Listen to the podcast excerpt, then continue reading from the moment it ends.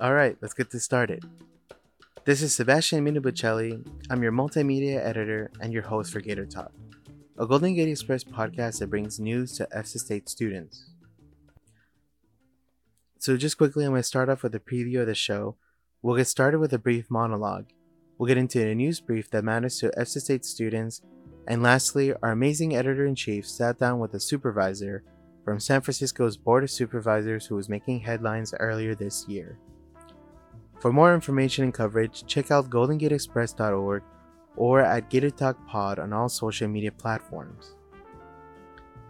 So I just wanted to take a moment and say this to you all. This is the third week of school, and I hope all is well as of now. I hope you figured out a routine for your classes in life. So congratulations, you got this. This episode will air at the start of the Chinese New Year, the year of the ox, so Happy New Year. This episode will also air before Valentine's Day, un día dedicado al amor y amistad, a day dedicated to love and friendship. So take the time out of your day to celebrate with someone significant. A member of your family or friend, but just remember to celebrate them safely. Lastly, this is the third episode, and we didn't get cancelled yet.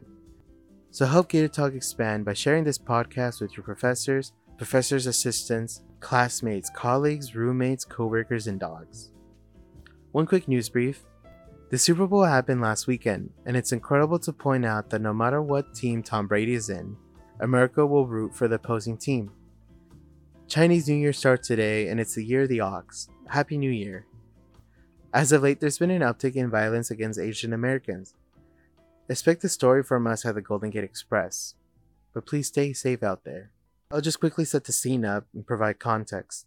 The San Francisco's Board of Supervisors is made up of 11 supervisors from districts all over the city and county of San Francisco. The supervisors are elected through a choice rank voting system that is held every four years and can serve two four year terms in succession. Most notable supervisors in history of San Francisco's Board of Supervisors are Harvey Milk, Mayor London Breed, and U.S. Senator Dianne Feinstein. Supervisors are the newsmakers. They create policy for the city and county, and they also have authority on the state of the city. Most recently, Supervisors Haney, Peskin, and President Yee sent a letter to President Mahoney at San Francisco State about the layoffs. And with that, I'm going to pass the torch on to Chris Ramirez. He's the editor in chief of the Golden Gate Express. Hey all, this is Chris Ramirez, editor in chief for Express. I'll be taking over for the main story today. Last Friday, February 5th, Sebastian and I spoke with San Francisco District 10 Supervisor, uh, President Shamann Walton. He is the current president for the city's Board of Supervisors, voted in by his fellow supervisors on the board on February 8th. I should add that the vote was unanimous, too. Now President Walton was elected as District 10 Supervisor in 2018, beating out his opponent, Tony Kelly.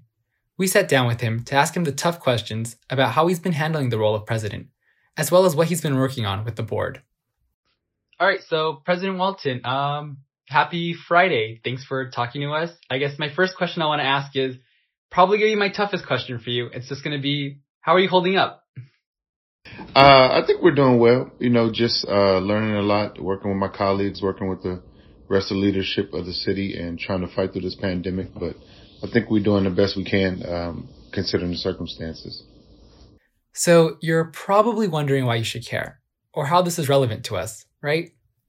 President Walton is a Bay Area native, having grown up in Vallejo, and he's actually an SF State alum.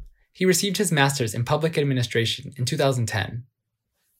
So, um, you know, I actually went to SF State for a graduate uh, program for master's in public administration. Um, and the year that I uh, came on board at the MPA program was also the first year that the MPA program moved to uh, Westfield Mall. Uh, so the MPA and MBA program moved from um, the campus, uh, the main campus down to downtown.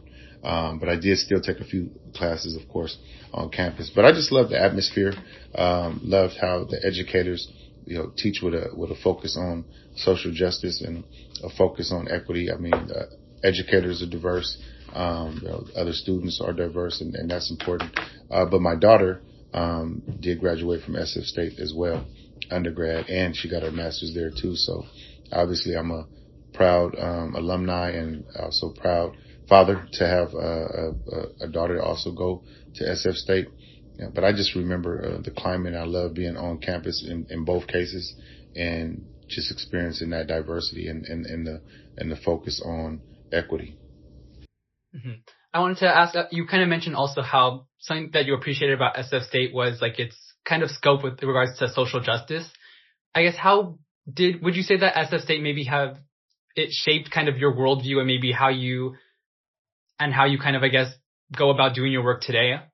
Well, definitely played a role. I mean, obviously, I've had a lot of mentors. You know, I did go to a historically black college and university um, growing up, and you know, um, living in public housing, and you know, moving from San Francisco and and and, and living in Vallejo. So I've had many different experiences that have shaped uh, what we fight for and what we try to do.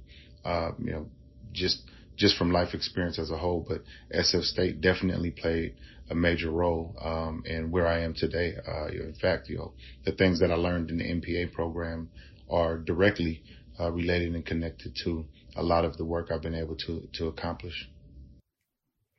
And uh, just as a quick side note, I think it's absolutely crucial to note that during our interview, President Walton was sporting an SFSU dad shirt.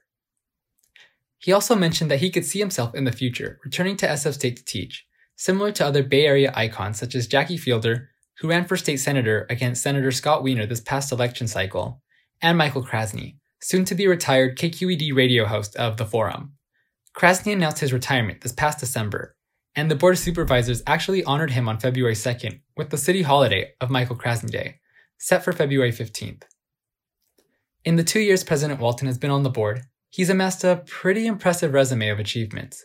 Some of these include, and brace yourself for this list, working with Mayor London Breed to ultimately divest $120 million to the black community, championing the closure of Juvenile Hall, set for the end of 2021, the creation of the African American Reparations Task Force, leading the push for the passage of Prop D on the ballot this past November, which created the Sheriff's Department Oversight Board for San Francisco, and working to ban e cigarettes in the city.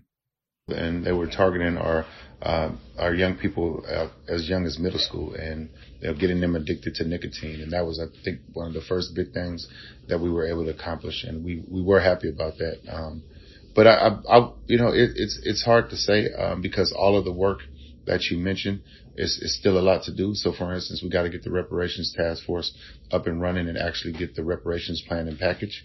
Uh, we still have to get the final plan for the closure of juvenile hall for it to close at the end of the month.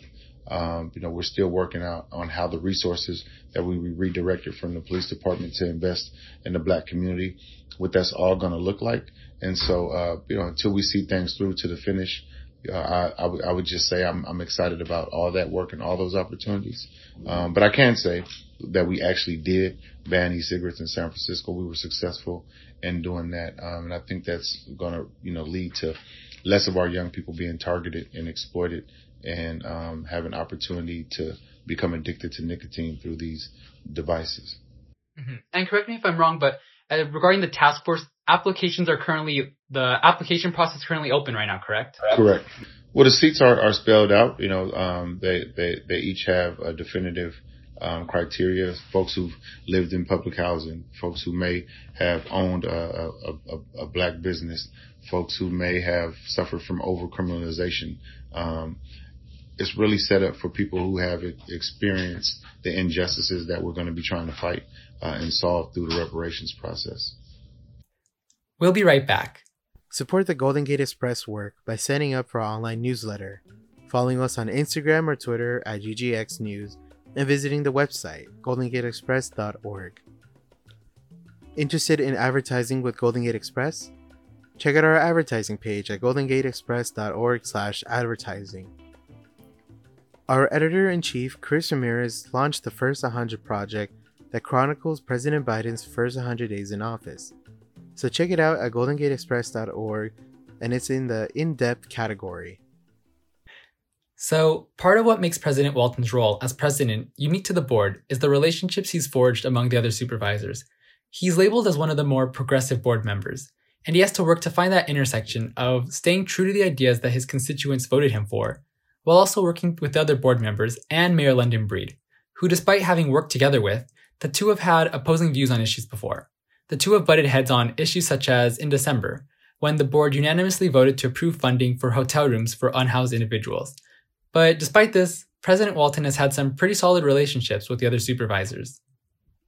Well, yeah, I mean, I think if you look at uh, San Francisco history, you're probably not going to find a board of supervisors that has um, worked better together and been more in, in, unity in terms of the policies and what we're pushing, but also how we work together, uh, even when folks may not always disagree. And so, you know, I, I, had some strong relationships with colleagues prior to being elected to the board of supervisors, and we were able to strengthen a lot of those through the work and working together. And when you accomplish things and, and you're able to get successful policies pushed for our communities. I think that his response was really indicative of the no nonsense attitude President Walton has in his leadership position and just his overall character. We spoke prior to the news breaking on Sunday that SFUSD had reached a tentative agreement towards school reopenings in the city. And he didn't really comment on it much in our conversation, other than just really emphasizing the idea that he wanted to move forward in a productive manner and work with both the board and the mayor to mitigate any divisions. Well, one of the first things we were able to do and we're excited about is uh, recently at our Southeast Health Center in Bayview, uh, we were able to prioritize text, testing for 65 and older uh, no appointments necessary. Drop in just for individuals that live in the 94124 and 94134 zip codes. And as you know, my district has the highest number of cases of folks that have contracted the virus along with the mission district to your point and in terms of black and Latino uh, families getting the, the virus at higher rates. And so we have the Southeast Health Center uh, working on a mass vaccination site right now at the Produce Mart in Bayview. Hopefully that will be up and running the next couple of weeks. Obviously we have the math site at City College. We have one that just opened up at the Moscone Center South uh, with Kaiser in, in the city together. Uh, we have more planned sites throughout the district and we just got to finalize, of course, numbers and um, dates and times and, and, get that information out. And the, the hard part right now, of course, is really fighting to make sure that we get the supply that we need. Um, the federal government is controlling that process, and uh, you probably have heard and seen that it's real hard for folks to get the vaccine, and that that's the main thing that we're also fighting for. But mass vaccination sites, uh, vaccination sites within communities, so folks don't have to go far and they can get there, particularly because right now we're only the tier 1A and that's 65 and older. Uh, folks who live in nursing homes and our medical professionals uh, are the main folks in that category. And so we obviously want to get thousands of folks vaccinated as soon as possible so that the, the we can stop the spread of this virus. We're trying to get to 10,000 a day for starters. Um, but I think as we get more supply, uh, we may be able to, to do more than that. So that's, that's what we're hoping for. Well, in, in terms of District 10, you know, obviously I want this to continue to be a place where people can afford to live. I want folks to be able to own homes and, and raise families and, and have the, the, the best schools and make this a destination place for all of San Francisco and really folks coming from all over the Bay Area. So, you know, keeping our, our, our, our residents working, uh, making sure that they can have the, the housing they need to live here and the schools that are amazing for our young people. Uh, and you know, that's what I'm going to continue to fight for and make sure that uh, the equity um, that we, we need it still exists here. And we have to do everything we can to maintain um, the the black population and to try to get folks to, to come back so that we can have a a, a more diverse city, uh, just like we have been used to in the past. So those things are important, I think, for not only District 10, but but but for the city as a whole. And uh, obviously, for the city, I'm going to continue to focus on building more affordable housing, you know, addressing unemployment, particularly for certain populations, and making sure that workers are protected and receiving what they need. Um, but you know, we're going to address the wealth gap and, and continue to fight to to make sure everybody has the opportunity to enjoy th- this beautiful city, and that's something that um, you know we can only do if we address that that wealth gap, and we're going to continue to do that. And so mm-hmm, I think our last question, just kind of, just to kind of end things, is what is there anything that you know we haven't talked about or you know hasn't been addressed that that you think should be I don't know that you kind of want to speak on you know to our San Francisco State students or maybe just anyone that who might listen at all? Well, I definitely just want to say to the students, you know, I think you're at a, a wonderful institution uh, for higher learning. Uh, SF State has really made the mark in a lot of things that um, are important and, and still exist today. You know, whether we talk about the first campus to do ethnic studies, or we talk about a lot of the movements, um, at, you know, during the civil rights movement and just the fight for equity and social justice. So folks should feel proud and excited and happy to be a part of a school that continues to to not only educate people and make sure that they um, learn what they need academically, but also provides for a platform to get involved um, in, in the various issues that exist in, in our communities today. Perfect. Yeah. Well, thank you so much for your time, President Walton. And yeah, thanks for talking on this Friday morning. Thank you. Have a good one. And that was the episode. This is Chris Ramirez. I'm your editor in chief for Express and your guest host for Gator Talk. New episodes will premiere Friday mornings, so stay tuned. And with that, I'm signing off.